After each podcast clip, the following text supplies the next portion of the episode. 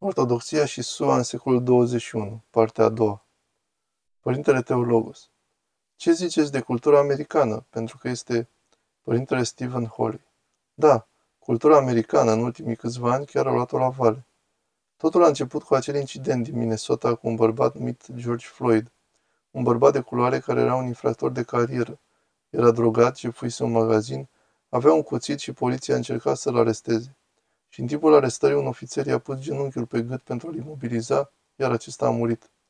Și comunitatea de culoare a luat o razna din cauza acestui incident și de atunci e ca și cum bula care a tot crescut și crescut deodată a fost înțepată cu un ac și a explodat brusc.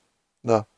Iar acum am ajuns în punctul în care suntem atât de subiectivi în gândirea noastră, încât eu, un bărbat alb adult, pot spune cuiva, eu chiar cred că sunt fată, nu cred că sunt bărbat, iar guvernul îmi dă atunci dreptul legal să folosesc vestiarele femeilor, toaletele femeilor și toate acestea sunt doar pentru a satisface pofta cărnii. Da, dar guvernul susține acest gen de lucruri. Și orice lucru pe care îl crede cineva este în regulă, pentru că adevărul a devenit atât de relativ încât adevărul este doar ceea ce crezi tu că este. Nu mai există un adevăr obiectiv, cu excepția cazului când ești creștin. Dacă ești creștin, atunci ești cu totul în eroare și nu ești în măsură să spui al cuiva că greșește. Serios? O, da, cu siguranță. Biserica creștină a ajuns să fie supusă la o așa persecuție? Da, atâta persecuție în ultima vreme încât și asta a fost acum mulți ani, acum vreo 10 ani cel puțin, pentru că eu sunt în România de aproape 10 ani, deci sunt poate 15-20 de ani. În Canada, dacă un predicator predică împotriva homosexualității de la Amvon, poliția poate să vină și să-l aresteze și să-l bage la închisoare pe motivul că sub condamnarea că a folosit, cum se spune acum, discurs de ură. Chiar așa?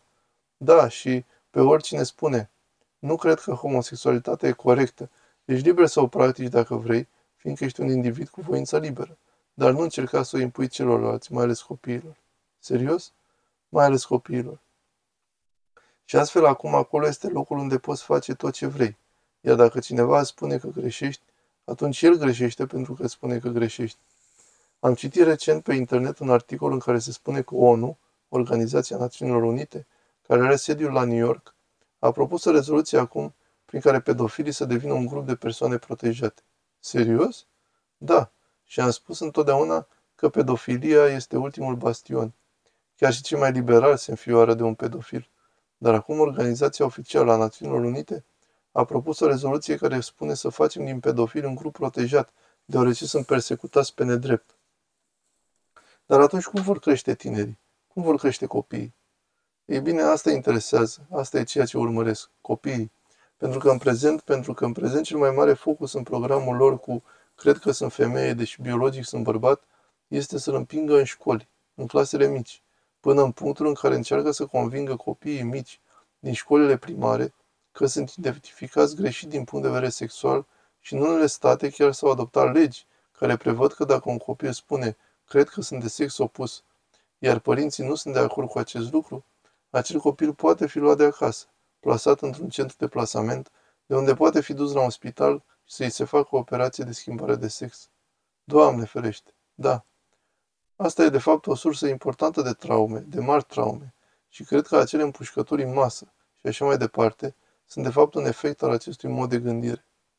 Da, pentru că oamenilor li se dă acum dreptul de a-și exercita pasiunile dezlănțuite fără nicio reținere. Mari orașe din America, precum orașul Portland din statul Oregon, au desfințat departamentul de poliție și l-au înlocuit cu asistenți sociali. Serios? Da. Dar atunci hoții, infractorii? Da, criminalitatea o ia razna în acele orașe și mari afaceri precum Walmart și Kmart și alte mari companii își retrag magazinele din acele orașe pentru că sunt jefuite fără niciun fel de reținere.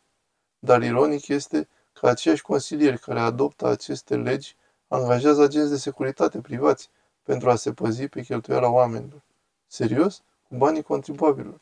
Cu banii contribuabilor, da, dar lor nu le pasă de publicul larg. Deci e un stat eșuat, să zicem. Da, un stat eșuat. Da, și unul dintre motivele pe care eu le dau oamenilor pentru venirea mea în România este faptul că România se află în spatele comunismului. Comunismul a fost aici și a dispărut. În America, comunismul, socialismul acum prinde rădăcini în țară. Da.